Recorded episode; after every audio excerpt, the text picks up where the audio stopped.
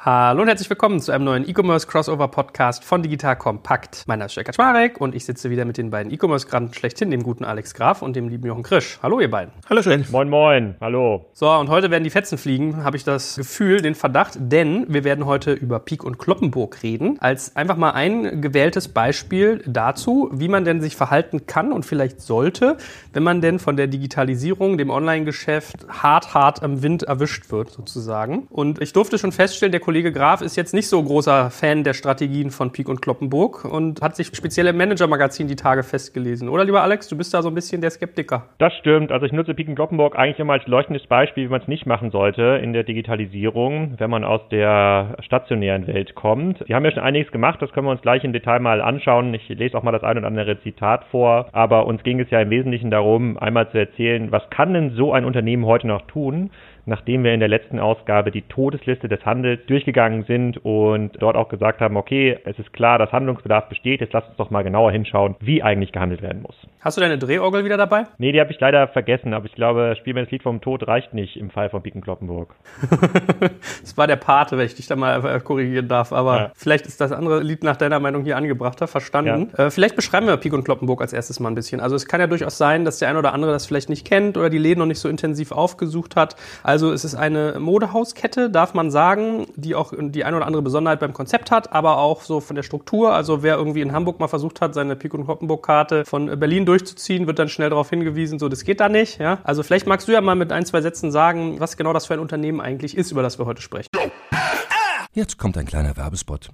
Aufgepasst. Du kennst es doch sicherlich auch. Der Frühling ist im vollen Gange, es müsste mal wieder geputzt werden oder auch ausgemistet. Also wir haben das Thema auf jeden Fall gerade, denn nach unserem großen Live-Treffen von unserem Business Club Makers and Shakers missten wir gerade unseren ganzen Keller aus und dabei gibt es auch Dinge, da habe ich gar keine Lust, die aufwendig ins Internet zu stellen, sondern suche Hilfe. Und zwar haben wir da einen spannenden Partner, den kennst du bestimmt auch schon, denn mit Rebuy kannst du deine gebrauchten Artikel, wie zum Beispiel Bücher, Musik, Filme oder Technik wie Smartphones, HiFi und vieles mehr verkaufen. Komplett stressfrei, ohne lästige günstiges Erstellen von Anzeigen und vor allem ohne stressige Kommunikation mit KäuferInnen. In nur 30 Sekunden findest du heraus, wie viel Geld du für deine Artikel bekommst und wenn dein Artikel im Lager von Rebuy angekommen ist, bekommst du das Geld ganz automatisch schon sechs Tage später ausgezahlt. Also, mach's wie wir, spar dir doch einfach das Text- und Abfotografieren deiner Schätze und besuche direkt Rebuy. Unter digitalkompakt.de slash Rebuy habe ich dir eine Weiterleitung eingerichtet und alle Infos findest du wie immer auch auf unserer Sponsorenseite unter digitalkompakt.de slash Sponsoren. Werbung Ende.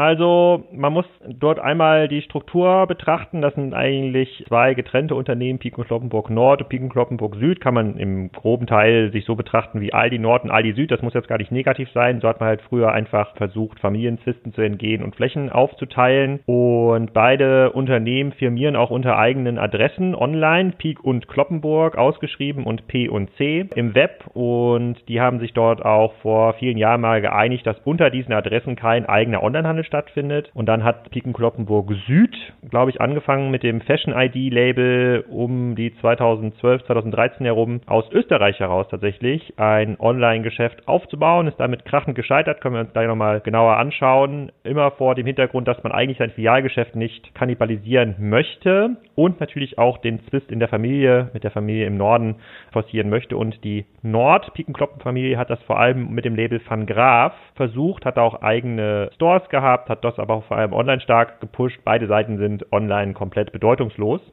Und jetzt sind sie in einer Situation, in der ihnen zum einen der stationäre Niedergang so ein bisschen auf die Füße fällt, weil in den, ich glaube, mittlerweile 100 Filialen der Traffic einfach stark sinkt und sie keinen Weg gefunden haben, ihre eigenen Kunden online zu konvertieren oder neue Kunden online zu gewinnen. Wir reden hier über ein Unternehmen, was so im Bereich so ein bis zwei Milliarden Umsatz in Summe macht. Und in der Plattformökonomie haben wir in vielen anderen Ausgaben schon gelernt, ist das jetzt keine Umsatzgrößenordnung, mit der man noch sehr, sehr große Sprünge machen kann. War mir gar nicht bewusst, dass die sogar die Webseiten getrennt haben und sich das Online-Geschäft dort untersagt haben. Siehst du wieder was dazugelernt? Ist ja, mhm. ist ja aber edgy. Gut, wenn man mal so über die Kaufhäuser spricht, also ich glaube, es gibt so ein paar Besonderheiten, die man da merkt. Was mir persönlich mal auffällt, ist, man läuft da mit Klamotte durch den Laden, hat vielleicht zwei Jeans auf dem Arm, die man nochmal anprobieren will und dann wird man immer so besprungen von den Verkäufern, die dann mal ankommen und wollen so ihre Tags raufkleben, dass sie da Boni kriegen. Das ist persönlich das Einzige, was ich an dem Laden super nervig finde, weil das irgendwie so völlig an der Incentivierungsgedanken vorbeigeht, gute Beratung anzuregen. Ansonsten, wie würdet ihr so beurteilen vom Produktaufbereitung, von Sortimentsauswahl, vom Durchlauf? Ist das jemand, der schon eher so zum oberen Drittel gehört oder eher im unteren? Ne, ich glaube halt, man muss jetzt schon mal dem stationären Peak und Kloppenburg kann man ja durchaus mal Respekt zollen. Also ich glaube, da sind sie schon Anlaufstellen für Leute, die einfach äh, das schätzen, was dich nervt, lieber Joel.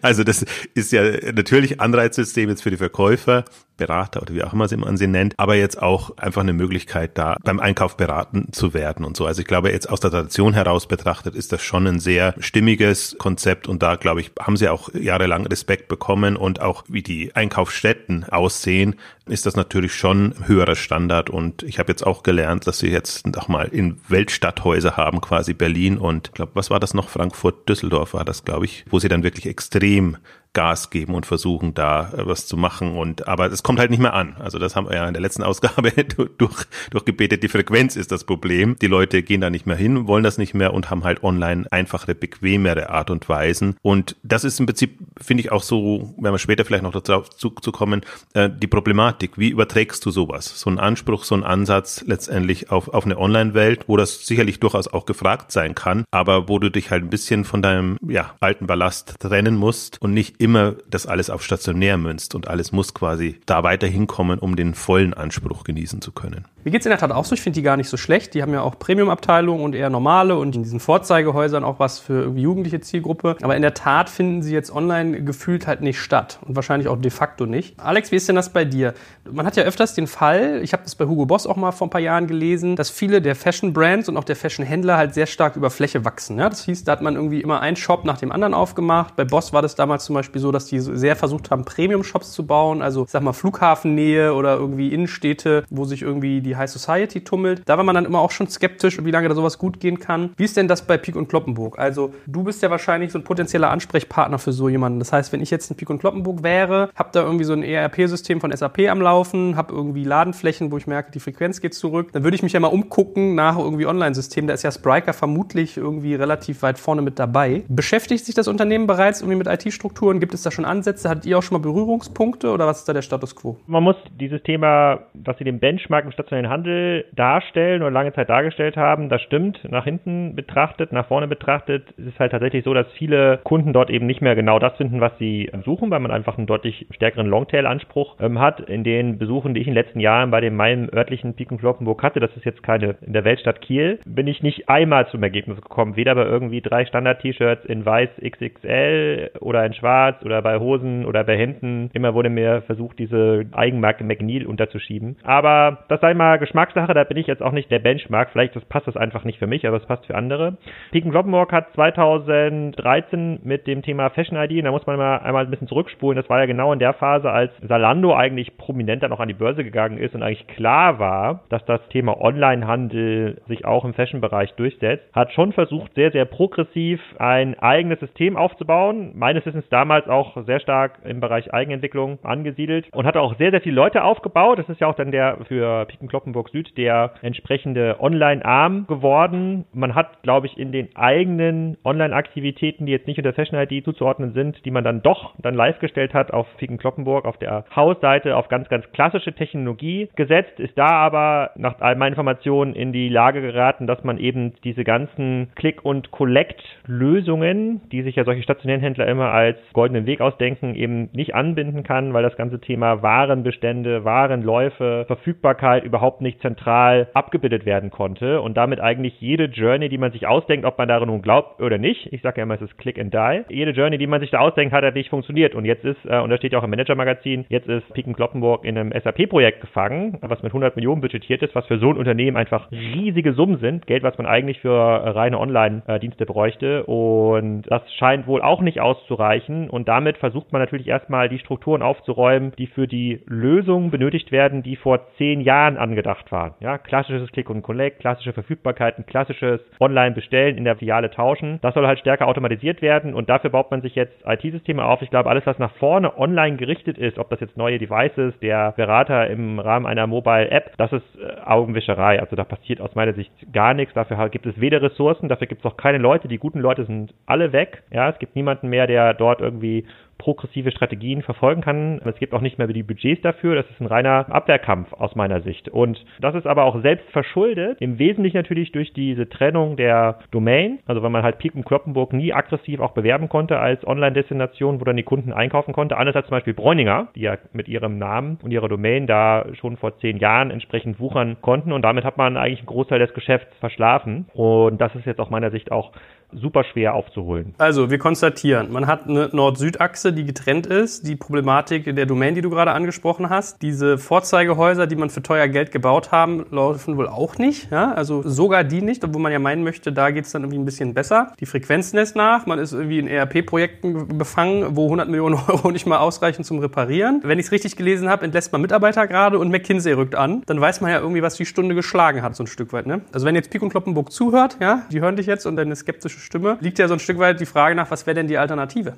Die Frage für mich ist so ein bisschen, ist der Modus operandi verstanden? Ja, in dem Manager-Magazin-Artikel steht auch, dass der Erbe Patrick Kloppenburg, ja, der ist 36 Jahre alt, der ist ja da auch ganz aktiv bei Piken Kloppenburg, der jetzt gesagt hat, die Filialen sind zu groß und die funktionieren nicht mehr, wir müssen was anderes machen. Nach allem, was ich über ihn gehört habe, ist es immer derjenige gewesen, der meinte, die Filialen sind eigentlich unsere Zukunft, wir können es eben nicht mit Zalando und Co. aufnehmen. So, und das ist die Frage, ist der Modus operandi überhaupt verstanden? Also glaubt man wirklich daran, dass man über neue digitale Mechanismen Kunden Gewinn überzeugen kann, egal ob das jetzt Fachkompetenz, Sortiment ist oder irgendein anderer USP, oder glaubt man eher daran, dass es das klassische Click-and-Collect-System in der Filiale ist und wenn das der Fall ist, und da bin ich ganz, ganz klar bei Jochen, dann managt man halt so einen Klotz am Bein, der jede progressive Online-Strategie, da können wir uns gleich darüber unterhalten, was man machen kann, vernichtet. Und ich glaube, in dieser Situation ist Piken Kloppenburg. Und wenn man mal mit dem einen oder anderen, der dort arbeitet, redet, dann ist das auch genau die Innensicht. Ne? Es gibt keine klare Sicht nach vorne, es ist eine, immer eine reine rückwärtsgewandte, wie überleben wir jetzt mit den Filialen Sicht. Und wenn das so sein sollte, dann fallen mir sehr, sehr wenige Strategien ein, die man da nutzen kann. Dann kann ich nur sagen, komm, dann, dann versucht es wenigstens auf die Filialen zu begrenzen, die wirklich in den Weltstädten sind, die noch in Top-Lagen sind und bei denen ihr indem ihr da irgendwie das mit einem mit einer Cafeteria ausstattet noch Aufenthaltsatmosphäre schaffen könnt, aber versucht dann eben nicht mehr in irgendwie kleinen und Mittelstädten in den irgendwie C und D Lagen die Filialen zu managen und ein bisschen Click und Collect zu machen, um da der letzten Omi noch die Online Journey zu erlauben. Aber das ist halt eine klare Weiche in der Fragestellung, sozusagen entweder stationär oder digitaler Kanal. Und wenn jetzt jemand zuhören sollte und bei Pik und Kloppenburg und sich überlegt, naja, wir wollen aber eigentlich schon, dass Station noch überlebt, weil da kommt auch unser Geschäft her. Wir machen auch noch ein bisschen Gewinn da. Dann kann ich nur sagen, okay, viel Glück. Ja? Warten wir einfach mal ab und dann können wir das hier in einem Jahr nochmal besprechen. Und dann ist, glaube ich, die Ausgangslage noch härter. Jochen, wie beurteilst du das denn? Du bist ja auch immer Verfechter davon, dass Omnichannel, Multichannel alles irgendwie eher schwierige Konzepte sind. Äh, Click and Die ist ja ein, ein, ein, ein bisschen bissiges, aber sehr griffiges Bild. Siehst du das ähnlich? Bewertest du die Lage da ähnlich wie Alex? Ja, also einerseits ja, andererseits habe ich mir gerade so gedacht, als Alex das beschrieben hat, beziehungsweise auch so haben sie ja mal begonnen. Also es gab ja eine Phase oder ein Fenster mit dem Fashion-ID-Ansatz, wo sie offenbar eingesehen haben, dass man online agieren muss. Und ich hätte mir gewünscht, dass es positiv für sein gedacht wäre, also dass man Fashion ID wirklich als relevanten Online-Player positioniert und weniger jetzt mit Pick und Kloppenburg in Verbindung bringt. Also für mich ist Fashion ID, kann man ja ein bisschen so vergleichen, ist das About You von Otto. So hätte man es ja ähnlich sehen können. Und Alex hat schon angesprochen, im Prinzip war damals schon eine, also Zalando war schon groß genug oder gefährlich genug, also dagegen musste man sich positionieren, aber die Frage hatte auch ein About You. Und witzigerweise im Online-Bereich kommen ja weiterhin noch Online-Player hoch. Da kommt ein Boost aus Skandinavien hoch, kommen andere hoch, die aber auch die Konzepte finden und Ansätze finden. Das sind dann entweder von der Produktauswahl oder von der Kundenansprache, auch von dem jeweiligen Niveau, Zielgruppe etc. unterschiedlich positioniert. Das ist ja ein Zeichen, es geht was. Und wir sind ja auch, also das ist meine feste Überzeugung, im Onlinehandel noch, auch im Modehandel noch nicht am Ende angelangt. Also Zalando ist jetzt mal eine Alternative und man sieht, About You kommt gut voran und findet Anklang zum Teil bei anderen Zielgruppen und aus anderen Gründen, machen auch einen anderen Ansatz, was die Vermarktung etc. angeht. Also es wäre ja nicht so gewesen, dass ein Fashion ID da keine Relevanz haben könnte. Und was halt dann passiert ist, und da bin ich auch ziemlich bei Alex, ist es verstanden, wie man vorgeht. Also gerade auch wenn man eine unabhängige Marke aufbaut, also hat man so die ja digitale DNA oder wie auch immer man es nennen möchte, das Gespür für Online-Entwicklungen. Man hatte zu einem gewissen Zeitpunkt, da haben sie sich Leute von Zalando und anderswo geholt, also wo sie dann eigentlich wirklich die Hoffnung hatten, die könnten es reißen. Aber die Frage ist halt, wie schnell versucht man die dann wieder einzunorden? Man sieht ja an About You, das muss unabhängig funktionieren, das braucht viel Geld und man muss viel Vertrauen haben in die Leute, die das machen. Die Frage ist, ist das da? Also das ist so für mich der eine Ansatz und das haben sie versucht, aber das war immer so ein Auf und Ab. Also dann, dann gab es wieder eine große Werbekampagne. Alle Plakatsäulen in der Stadt waren dann mit Fashion ID zugepflastert. Aber das war so ein bisschen verzweifelt. Also weil man muss ja auch den Kunden klar machen, was ist denn Fashion ID? Fashion ID ist ein No-Name. Also weiß ja niemand, dass es mit Peek und Kloppenburg zusammenhängt. Also da hat man sich schon eine Aufgabe gestellt und da muss man halt sehr online getrieben agieren. Und der andere Ansatz ist natürlich wirklich Bräuninger. Das finde ich so bemerkenswert, weil es für mich nicht das typische Cross-Channel-Modell ist, sondern weil es darum ging, erstmal eine Online-Relevanz sich aufzubauen und versuchen da ein relevantes, also in der Größenordnung relevantes Geschäft und die sind jetzt auch bei über 100 Millionen Euro Umsatz, also das ist schon eine Hausnummer, aufzubauen und dann, wenn man in der Lage ist, quasi online profitabel zu betreiben, dann kann man wieder überlegen, wie integriert man das oder wie kombiniert man das letztendlich, so dass es der Gesamtmarke zuträglich ist. Und da ist wirklich, finde ich, Bräuninger mit das Aushängeschild. Aber die haben es, denen ist halt auch gelungen, mit Sven Bernhard jemanden zu finden, der das relativ autark macht, der offenbar auch im Unternehmen ein Standing hat, so dass er das durchsetzen kann und dieses Grundvertrauen da ist. Also das brauchst du. Und der jetzt auch nicht so eine Außenseiterrolle hat, dass er halt irgendwo der Digitalverantwortliche ist, sondern der durchaus im Vorstandsbereich integriert ist. Und das wären für mich so die Richtungen, die Denkrichtungen. Und aber andererseits, das ist halt alles nicht geglückt bei Pick und Kloppenburg. Ich glaube, an dem Beispiel kann man aber ganz klar sehen, es geht überhaupt nicht um das Was, es geht immer um das Wie. Also die Leute wie Christian Mehrmann, der dann später Cherry aufgebaut hat, der auch in Spiker investiert ist, der war ja auch mal von Salando dort, noch ganz viele anderes aus dem Otto-Kontext, sind ja auch dort in diesem Fashion-ID-Umfeld mit ganz viel Hoffnung gestartet. Also das Was zu tun ist, das war schon richtig, vielleicht ein bisschen spät, aber wie sie es dann getan haben und wie sie sich dann selber Stöcker in den Weg gelegt haben, das zeigt ja ganz klar, dass da die Managementkompetenz gefehlt hat, um digital wirklich aufzubauen oder es wurde nicht entsprechend aufgehangen und jetzt ist natürlich Fashion ID nichts anderes als ein verlängerter Online-Arm von Piken Kloppenburg und es gibt online, so das ist ein Jahr alt, noch ein Interview mit dem Nikolai Merck, das ist da der MD von Fashion ID, der wird da gefragt, wie wichtig wird es in Zukunft für Hersteller, Labels und Retailer sein, mit ihren Produkten auf allen digitalen Kanälen vertreten zu sein? Welche Plattform halten sie für besonders unverzichtbar? Und die Antwort gibt schon relativ viel Aufschluss, wo sie heute strategisch stehen. Er sagt, der Kunde selbst entscheidet in seiner Customer Journey über den relevanten Vertriebskanal. Als einer der führenden Omnichannel-Modehändler in Deutschland versuchen wir den Kunden so viele Zugänge zu unserer Ware zu bieten wie möglich. Bei uns können die Kunden sowohl stationär in unseren Verkaufshäusern als auch online unter peak-kloppenburg.de sowie mittels unserer Bestellhotline per Telefon einkaufen. Dabei verstehen wir uns sowohl online als auch offline selber als Plattform, die vor allem im digitalen Vertriebskanal über 300 Marken Raum zur Präsentation und eine etablierte Verkaufsfläche gibt. Und da sieht man, das ist alles in Richtung Handelsmodell gedacht. Da gibt es quasi keine konkrete USP-Beschreibung für den Kunden. Und das reicht eben nicht mehr aus. Also ich habe nur 300 Marken statt 3000 und die biete ich mehr schlecht als recht über alle Kanäle an. Die Webseite ist nicht gut, ja, die basiert auf so einer sehr, sehr alten Infrastruktur, die Daten sind teilweise schlecht, ich kann nicht schneller liefern als der Wettbewerb, weil ich gar nicht die Ware aus diesen stationären Läden rauspicken kann, da wird auch Same nicht helfen. Ich bin nicht billiger, weil ich bin ja Partner der Marken, ich kann eigentlich nichts, ich bin nur überall so mittelgut. So, und das zeigt ja schon das Problem. Und das beschreiben die ja sogar selber. Fairerweise steht jetzt diese Schlussfolgerung nicht in diesem Interview. Und das, finde ich, reicht nicht aus, das reicht hinten und vorne nicht aus traurig das halt ist, da muss man schon sehr, sehr radikal umdenken. Jetzt haben wir Bräuninger als Vergleich gehabt und haben im Prinzip natürlich die Besonderheit, dass man die Marke Peak und Kloppenburg online jetzt nicht benutzen kann. Jetzt kommt ein kleiner Werbespot.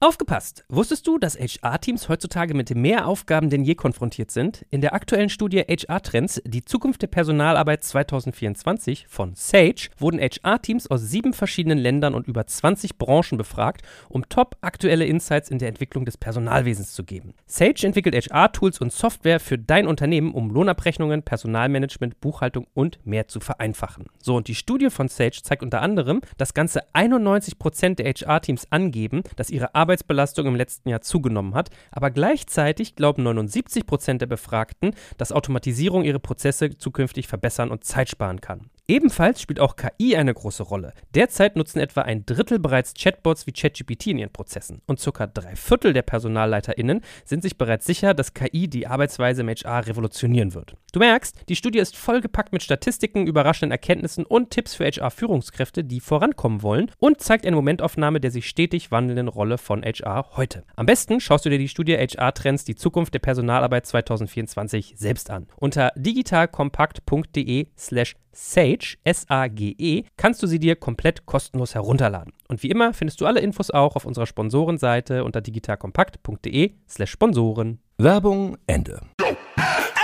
Was ist denn die Ableitung dessen, was ihr jetzt gesagt habt? Müsste man hingehen und sagen, man schafft das wirklich Greenfield-mäßig als kompletten Ableger mit eigenem Tech-Stack, mit eigenem Sortiment, mit eigenem Team, komplett unabhängig, damit sowas gelingt? Wäre das jetzt ein Lösungsweg, den man aus dem, was ihr gerade beschrieben habt, irgendwie ableiten könnte und da dann sehr, sehr, sehr viel Geld draufwerfen und äh, die Finger kreuzen, dass man irgendwie das Personal dafür noch findet? Oder was würdet ihr jetzt daraus ziehen? Ich finde, das ist die einzige Chance. Also, weil alle anderen Wege hat man sich verbaut und das, äh, das Online-Geschäft oder Internet ist halt nicht regional trennbar und teilbar. Also insofern ist das schon diese Grundabsurdität, die da ist. Aber ich bin da voll bei Alex. Also das wäre der Weg, ja, aber das ist alles nichts und alle Punkte, die du erwähnt hast, äh, nichts, wenn man nicht weiß, wofür man stehen will und was das eigentlich soll und was welches Kundenbedürfnis letztendlich erfüllt werden soll, weil das Kundenbedürfnis eben nicht so ist, äh, also vielleicht schon so ist, ich will überall einkaufen, aber das ist nie bezogen auf einen Händler, sondern ich gehe eben mal in die Stadt, ich kaufe mal online und meinetwegen lasse ich mich auch am Telefon beraten etc.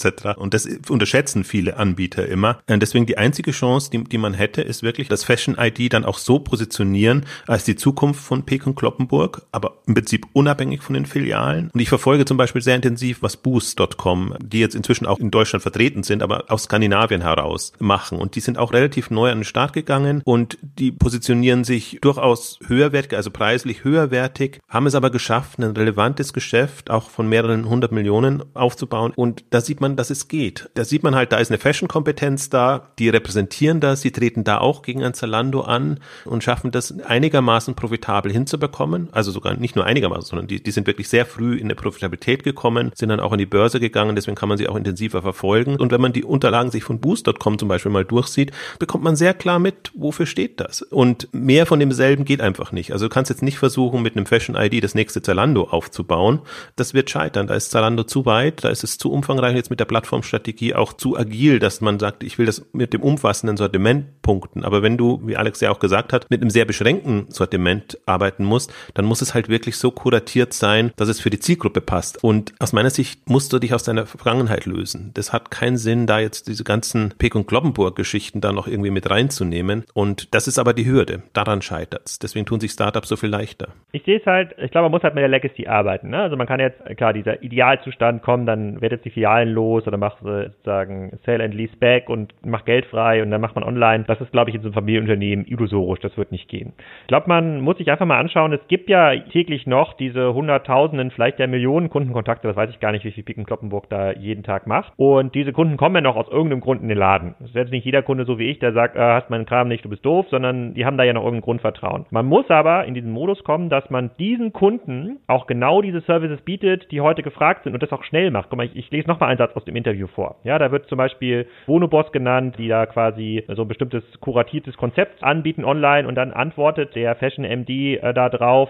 In Deutschland ist das Thema gemeinhin als verlängerte Einkaufstheke bekannt. Auch Piken Kloppenburg wird zeitnah die Möglichkeit einführen, ein Kleidungsstück, das derzeit im jeweiligen Verkaufshaus nicht verfügbar ist, kurzfristig über den Online-Shop nachzubestellen. Und das geht halt nicht, ja, das ist quasi ein Service, der hätte vor zehn Jahren schon da sein müssen. Also es gibt halt ganz, ganz viele Dinge, die liegen mega auf der Hand. Ja, die liegen, ob das jetzt die Kundenkarte ist, wo man die Daten dann von dem Kunden sammelt und den später anruft, dem das irgendwie nach Hause schickt, dem möglicherweise auch aus anderen Stores irgendwas äh, nachordert und eben nicht ihn dazu zwingt, dass er erst seine Ware abgibt, dann wird irgendwo so ein Lager da hinten gefahren in der, hinter der Kasse und dann muss man sich in so einem Kreisel anstellen, damit da jeder seine Provisionen bekommt bei Pico Kloppenburg. Gibt halt ganz, ganz viele Dinge, die machen auch heute für den Kundenstamm, der eben Pico Kloppenburg hat, extrem viel Sinn. Und die kriegt aber Pico und das ist halt sensationelles IT-Versagen, was man dort live sehen kann, die kriegen sie nicht umgesetzt. Weil die, diese Lösungen, um da nochmal ein bisschen mehr Umsatz rauszuholen oder die Kunden zu befrieden, die sind ja da. Da muss ich jetzt irgendwie gar keine abgefahrenen Sachen auf der Fläche machen. Da muss ich einfach nur die Dinge machen, die heute schon erwartet sind und die muss ich gut machen. Das ist eine reine Modus operandi-Frage. Es hat überhaupt nichts mit Strategie zu tun. Da geht es überhaupt nicht darum, dass man mit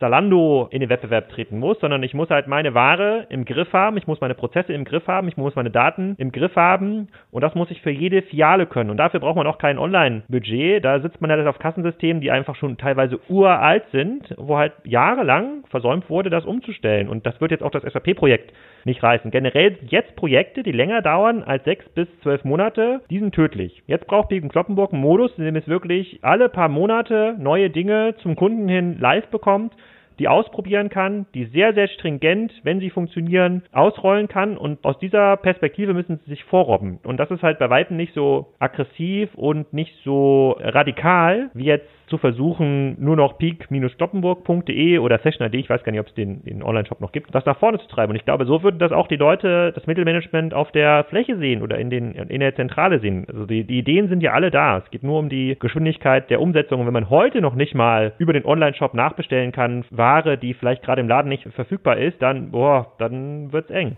Aber sagen wir jetzt mal, der Patrick Kloppenburg hört uns irgendwie gerade zu, hat durch euch beide jetzt so einen Erweckungsmoment bekommen. Selbst wenn man jetzt sagen würde, ich nehme jetzt mein ERP-Budget, stecke das nicht irgendwie in ein altes Warensystem, sondern baue ein komplett neues. Ja, ich rede mal mit dem Kollegen Graf, ob irgendwie Spriker mir helfen kann, hier irgendwie Commerce OS zu bauen, etc., etc., etc. Alles, was ihr gerade beschrieben habt. Könnten die das überhaupt so ohne weiteres? Ist das Personal überhaupt dafür am Markt? Ist irgendwie quasi die Finanzpower gegeben, um so etwas zu tun? Gefühlt ist doch der Zug schon relativ weit abgefahren und du müsstest jetzt sehr viel Geld Geld heben und sehr, sehr hohe Aufwände betreiben, um das alles zu realisieren, was ihr gerade beschrieben habt, oder? Nee, finde ich nicht, weil das sehr viel Geld kommt ja immer nur dadurch, dass du versuchst, das über alle Filialen äh, gleichartig auszurollen und alte Systeme synchronisieren musst. Wenn du dich halt auf die Filialen konzentrierst, die irgendwie nach der 2080-Regel, die noch gut laufen oder dir irgendwie drei, vier rauspickst und halt die Dinge umsetzt, die du ohne ein zwei Jahres ERP-Projekt zu machen umsetzen kann, dann kostet das ja nicht viel Geld. Dann hast du immer ein Team, was daran beteiligt ist. Das können fünf Leute sein, das können 20 Leute sein, die kosten jeden Tag Geld, klar. Aber wenn die nach alle paar Wochen oder alle paar Monaten neue Dinge zum Kunden hinbringen, die der Kunde auch will und die man ausprobieren kann, dann ist das nicht teuer. Viel teurer ist es, zu versuchen, Strategien auf dem Papier zu entwickeln, ja, sei es jetzt diese Click-and-Collect-Strategie, sei es jetzt diese verlängerte Warenregal-Strategie, die dann vielleicht nach zwei, drei Jahren so halb gar ausgerollt werden über alle Filialen hinweg. Die kosten ja sehr, sehr viele Millionen und bringen viel zu wenig. Das ist eine, also, und dabei geht es auch gar nicht um die Technologie. Es ist eigentlich vollkommen egal, wie sie das machen. Das, wäre wahrscheinlich auch Patrick Kloppenburg total egal, mit welcher Technologie das macht. Hauptsache, es kommt halt schnell zum Kunden. Und klar ist der Ansatz, den wir da fahren, der ist natürlich dann deutlich agiler und bietet halt mehr Möglichkeiten, neue Interfaces anzubieten. Aber muss ich halt immer die Frage stellen, für was stehe ich zum Endkunden? Was will ich dem eigentlich heute anbieten? Warum bin ich irgendwie besser als, keine Ahnung, der Bräuninger gegenüber? Das ist ja mein Wettbewerb. Mein Wettbewerb ist hoffentlich nicht Zalando. Und da muss ich umsetzen. Und das hat, dafür ist sowohl Pik und Kloppenburg groß genug, als wahrscheinlich jedes mittelgroße Fashion-Kaufhaus noch regionaler angesiedelt ist. Aber ich meine, wenn du jetzt mal, also ich glaube, wir waren alle schon mal bei Zalando in den Offices und alleine irgendwie in Berlin, und das ist bei mir schon ein paar Jahre wieder her, dass ich da war, haben die ja Fußballfeld große Räume voll mit Entwicklern. Also wenn du dieses Agile haben willst, dieses schnell testen, schnell zum Kunden bringen und schnell verwerfen, wenn es nicht funktioniert, was Neues machen. Wenn du das alles machen willst, brauchst du ja unglaublich viel IT-Power eigentlich. Wo soll jemand wie Pik und Kloppenburg so jemanden denn herkriegen und dann auch noch die Kompetenzen haben, das entsprechend zu steuern? Also so viel IT-Power braucht man aus meiner Sicht nicht. Klar ist Zalando da schon sehr groß. Ich finde, da ist auch About You ein gutes Beispiel, die das mit deutlich weniger Leuten hinbekommen, auf einem mindestens genauso guten Niveau. Da ist ja die Frage, was will man alles machen? Will man jetzt irgendwie schon Marktplatz sein? Will man da irgendwie Dienstleister sein für Marken? Da ist Zalando natürlich irgendwie schon deutlich weiter. Da reden wir nicht über 100, 200 IT-Leute. Das ist aber die größte Herausforderung für alle. Also muss schon attraktiv sein als Arbeitgeber, um dann, ob das jetzt in Düsseldorf ist oder in, in Prag, seine entsprechenden Offices zu befüllen und die Leute auch zu halten. Da hat eigentlich eine endkundenorientierte Marke wie in Piken Kloppenburg Vorteile, anders als, als ein B2B-Unternehmen, was jetzt wie Wirt, ja, das ist irgendwie gar nicht so sexy als Entwickler für vielleicht ein Wirt zu arbeiten, während Piken Kloppenburg mit den Marken und mit den Produkten, die hier sind, eigentlich ganz sexy ist. Also die Leute findet man schon, der Markt ist für alle gleich hart, aber für die Strategien, die Piken Kloppenburg umsetzen muss, braucht man nicht hunderte Leute. Wahrscheinlich haben sie schon diese Anzahl von Leuten, die werden halt nur für Dinge eingesetzt, die nicht mehr so sinnvoll sind. Ich würde auch da sagen, da kann man wieder auf Bräuninger äh, referenzieren. Also wie, wie machen es denn die? Und die haben ja die Herausforderung, wer will nach Stuttgart? Und die setzen halt auf ein dezentrales Modell. Also A, da sich öffnen und ein bisschen flexibler zu werden. Von wo aus arbeiten die Leute? Wie kommuniziert man letztendlich? Wie bringt man diese Projekte voran? Auch, auch versuchen dann seine Standorte dann entsprechend auch aufzubauen. Und was halt die Herausforderung ist, dann Stichwort Employer Branding. Also auch auf sich aufmerksam zu machen und auch in den Kreisen dann einfach einen Standing hinzubekommen, auch ein paar Leute reinzuholen, die andere dann nachziehen. Aber das muss halt auch über die Zeit passieren. Und da hat natürlich, also jetzt Bräuninger sehr viel Vorlauf vor vor zehn Jahren begonnen, vielleicht vor fünf Jahren würde ich jetzt mal schätzen, dadurch, dass sie ihr komplettes System umgestellt haben, dann intensiv auch nach noch Leuten gesucht. Also da sieht man auch schon, das ist dann, das kann man nicht von heute auf morgen reißen und dann wird, wird man immer in dieser Argumentation sein, was du jetzt auch gebracht hast, Joel, dass es einfach gar nicht geht und dass man es nicht findet. Da braucht es auch irgendein strategisches Vorgehen und auch ein langfristiges Vorgehen. Also was mich ja an, an Peek und Kloppenburg so irritiert hat, ist es rein raus. Heute so, morgen so und so und dann verbrennst du natürlich dich als Unternehmen jetzt auch für diese Zielgruppen und zwar nicht nur im, im Tech-Bereich, sondern auch im Marketing-Bereich und in anderen Bereichen, wo natürlich Online-Kompetenz im Grunde gefragt wäre. Da sieht man halt, wie es sehr unglücklich laufen kann, auch wenn man nicht mit voller Überzeugung dabei ist. Man weiß zwar, man muss was machen, aber macht es dann nicht mit voller Kraft. Und was mich so irritiert an der ganzen Diskussion, diese Debatte hätten wir genauso gut vor fünf Jahren oder vor zehn Jahren oder fast schon vor 15 Jahren führen können. Und es ist immer dieselbe Debatte und da geht nichts voran. Und in der gleichen Zeit ist online eine Dynamik im Handelsbereich, im Tech-Bereich, im Marketingbereich. Das hat sich ja fünfmal gedreht in der Zeit. Jetzt müssen wir mal stellvertretend für ganz viele Unternehmen, die auch Ladengeschäfte haben und sich mit dieser Problematik auseinandergesetzt sehen. Also man kann ja jüngst zum Beispiel auch an so einen Gary Weber denken, ne? auch irgendwie Filialnetz, gerade insolvent gegangen. Was heißt das, wenn ich viele Läden habe? Bedeutet das in der Konsequenz, wenn ich jetzt vorwärtsgerichtet irgendwie Strategien entwickeln möchte, dass ich auf lange Sicht eigentlich die nur noch melke, solange es geht und sie dann abstelle? Weil das ist ja für so ein Unternehmen ein riesiger Schmerz, wenn ich aus dem stationären Handel komme. Ich verspüre als Familienunternehmen Verantwortung gegenüber meinen Mitarbeitern und dann fragt man sich halt, okay, was mache ich jetzt mit den ganzen Leuten, die da arbeiten? Was wäre die logische Konsequenz für Ladengeschäfte, wenn ich in dieser Situation bin? Da habe ich diese radikale Auffassung. Das ist für mich alles Fälle für Benko, wenn ich es jetzt mal so plump formuliere. äh, da gibt es ja inzwischen jemanden, der sich äh, diese Immobilien schnappt und die dann in Galeria XYZ umbenennt. Man muss rückbauen und man muss sich halt irgendwann der Realität stellen. Und man kann jetzt immer abwarten, das bröckelt und bröckelt und bröckelt und online gewinnt. Und ab wann ist quasi der Punkt erreicht? Aber man kann sich ja auch irgendwann eingestehen, dass man sagt, okay, die alte Handelswelt ist halt weg und die ist nicht weg, weil wir so schlecht sind. Das ist ja das Schlimme daran, äh, gehen ja nicht ein, weil sich die stationären Händler keine Mühe geben, sondern weil es eben eine andere Alternative gibt und die Leute sehr viel bequemer geworden sind und einfach dann das von zu Hause aus lösen wollen. Und das muss man sich irgendwann eingestehen. Und das ist auch kein Versagen, finde ich jetzt, des stationären Handels, sondern der Markt hat sich anders entwickelt und die Rolle, die man in dem Markt erfüllen kann, ist so nicht mehr da. Also ich finde das, für mich gehört das zu Professionalität dazu. Das andere ist Mischung aus Nostalgie und einem fehlenden Bewusstsein jetzt zum Beispiel den Mitarbeitern gegenüber also ich es fairer, den Mitarbeitern gegenüber zu sagen, das ist halt nicht die Zukunft und dann eine Lösung zu finden, als immer so Trost und Zuspruch nenne ich das gerne, einfach zu signalisieren, nee, das wird schon wieder und wir müssen nur besser werden und wir müssen die, also Douglas macht das ja gerade so, die Läden mit Beratung und allem möglichen die Läden locken. Das ist nicht zielführend. Also das ist vor allen Dingen, da willst du eine Vergangenheit wieder beleben, die so nicht mehr da sein wird. Und eigentlich geht es wirklich um auch eine gedankliche Transformation, die Rolle, die ich vorher gehabt habe, dann einfach in der Zukunft hin hinzubekommen. Und das muss aus meiner Sicht mit anderen Mitteln geschehen und ist in der Umsetzung nicht leicht. Da rede ich mich natürlich jetzt als Außenstehender sehr leicht, aber ist für mich der einzige Weg, um da hinzukommen. Also die Douglas-Frage, die beantworten wir nochmal im Kassenzone-Podcast. Die Tina Müller kommt da im April zu Besuch und dann fragen wir nochmal, wie man da mit den Eventkonzepten in den Filialen äh, vorankommt. In dem Manager-Magazin-Artikel steht ja auch, Pik und Kloppenburg denke bereits darüber nach, ganze Etagen an Gastronomen und Betreiber von Coworking-Flächen zu vermieten oder komplett an Hoteliers anzubieten. Damit zeigt sich ja, und die Frage ist, ob das stimmt, aber Genau das gleiche passiert ja mit den Innenstädten auch. Ja, wenn ich mir mal angucke, Kiel, die sozusagen die Innenstadt, die klassische Innenstadt, die ja komplett jetzt sozusagen auseinanderbricht, da sind natürlich dann in den Leerständen jetzt Hotels drin. Hier und da siedelt sich ein Restaurant an und tatsächlich auch Büros. Also die Innenstadt gewinnt damit natürlich wieder an äh, hoher Attraktivität, wenn gleich aussehende Läden da verschwinden und dann wirklich da Leute wieder leben und arbeiten und wohnen.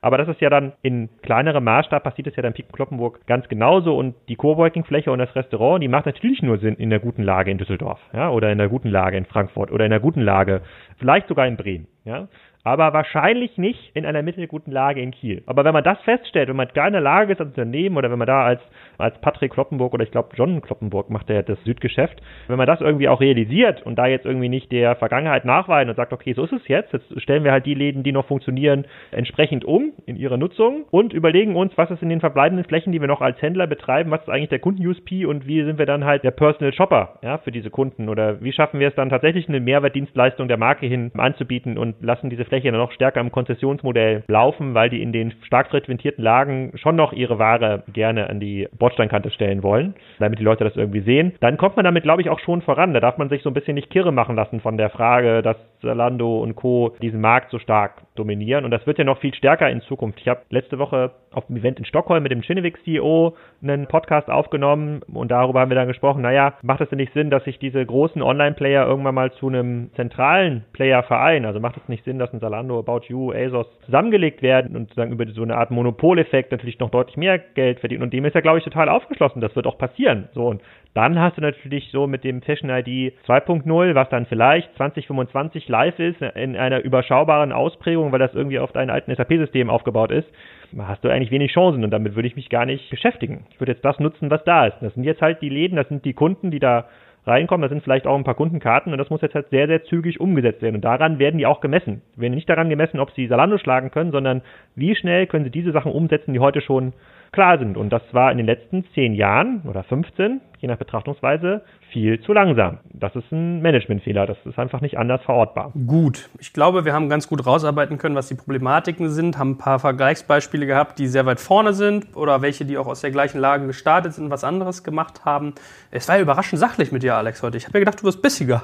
Nee, also man muss ja, also ich, fühle mich da ja auch den Mitarbeiter gegenüber verpflichtet. Ja, also die, die sind ja, die sind ja, ist jetzt ja nicht so, dass da Patrick und John am Hundertuch nagen müssen am Ende des Tages, sondern die fragen sich halt auch auf der Fläche, hey, wie bleibe ich eigentlich relevant, was muss ich tun? Und da gibt es schon Möglichkeiten, aber man darf das da, und da bin ich halt bei Jochen, man darf denen da auch nicht die Sicht verstellen und halt sagen, na, guck mal hier, diese Fläche wird nicht mehr funktionieren, da läuft der Mietvertrag in zwei Jahren aus. Ich weiß gar nicht, wie viele Häuser Eigentum sind und was jetzt der Mietanteil ist da müssen wir halt raus, da müssen wir jetzt äh, hier, sozusagen, hier ist noch ein bisschen Innovationsbudget, versucht was, tut, tut entsprechend was. Und ich finde halt das Pick-and-Beispiel halt sehr, sehr prägnant, weil sie ja der führende stationäre Modefilialist waren über Jahrzehnte und weil sie ja alle Chancen hatten, finanziell und auch strategisch. Und das finde ich für alle anderen betroffenen Unternehmen, und das muss jetzt gar nicht der stationäre Modehandel sein, das kann jetzt auch der Lebensmittelhandel sich anschauen, das kann auch ein B2B-Unternehmen sich anschauen, obwohl alle diese Elemente da waren und obwohl man auch sogar, und ich glaube, Fashion ID sogar früher gestartet, ich glaube, es war 2011 oder 2010 sogar schon, also auch vor dem Salando-Börsengang, also eigentlich schon sehr, sehr progressiv,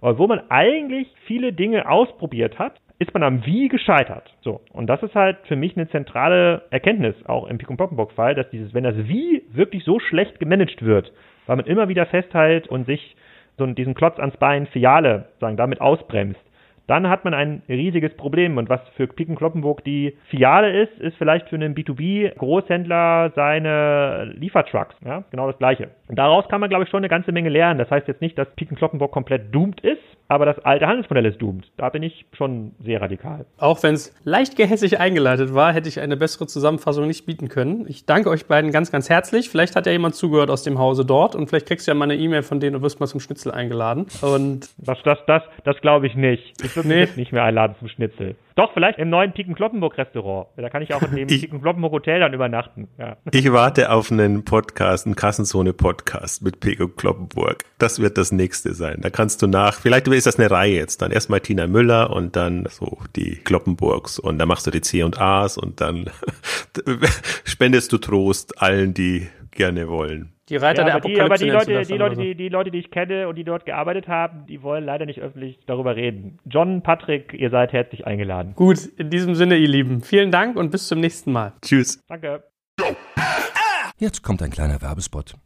Aufgepasst! Wusstest du, dass HR-Teams heutzutage mit mehr Aufgaben denn je konfrontiert sind? In der aktuellen Studie HR Trends, die Zukunft der Personalarbeit 2024 von Sage, wurden HR-Teams aus sieben verschiedenen Ländern und über 20 Branchen befragt, um top aktuelle Insights in der Entwicklung des Personalwesens zu geben. Sage entwickelt HR-Tools und Software für dein Unternehmen, um Lohnabrechnungen, Personalmanagement, Buchhaltung und mehr zu vereinfachen. So, und die Studie von Sage zeigt unter anderem, dass ganze 91% der HR-Teams angeben, dass ihre Arbeit Arbeitsbelastung im letzten Jahr zugenommen hat, aber gleichzeitig glauben 79 Prozent der Befragten, dass Automatisierung ihre Prozesse zukünftig verbessern und Zeit sparen kann. Ebenfalls spielt auch KI eine große Rolle. Derzeit nutzen etwa ein Drittel bereits Chatbots wie ChatGPT in ihren Prozessen und circa drei Viertel der PersonalleiterInnen sind sich bereits sicher, dass KI die Arbeitsweise im HR revolutionieren wird. Du merkst, die Studie ist vollgepackt mit Statistiken, überraschenden Erkenntnissen und Tipps für HR-Führungskräfte, die vorankommen wollen und zeigt eine Momentaufnahme der sich stetig wandelnden Rolle von HR heute. Am besten schaust du dir die Studie HR-Trends, die Zukunft der Personalarbeit 2024 selbst an. Unter digitalkompakt.de slash Sage, S-A-G-E, kannst du sie dir komplett kostenlos herunterladen. Und wie immer findest du alle Infos auch auf unserer Sponsorenseite unter digitalkompakt.de slash Sponsoren. Werbung Ende.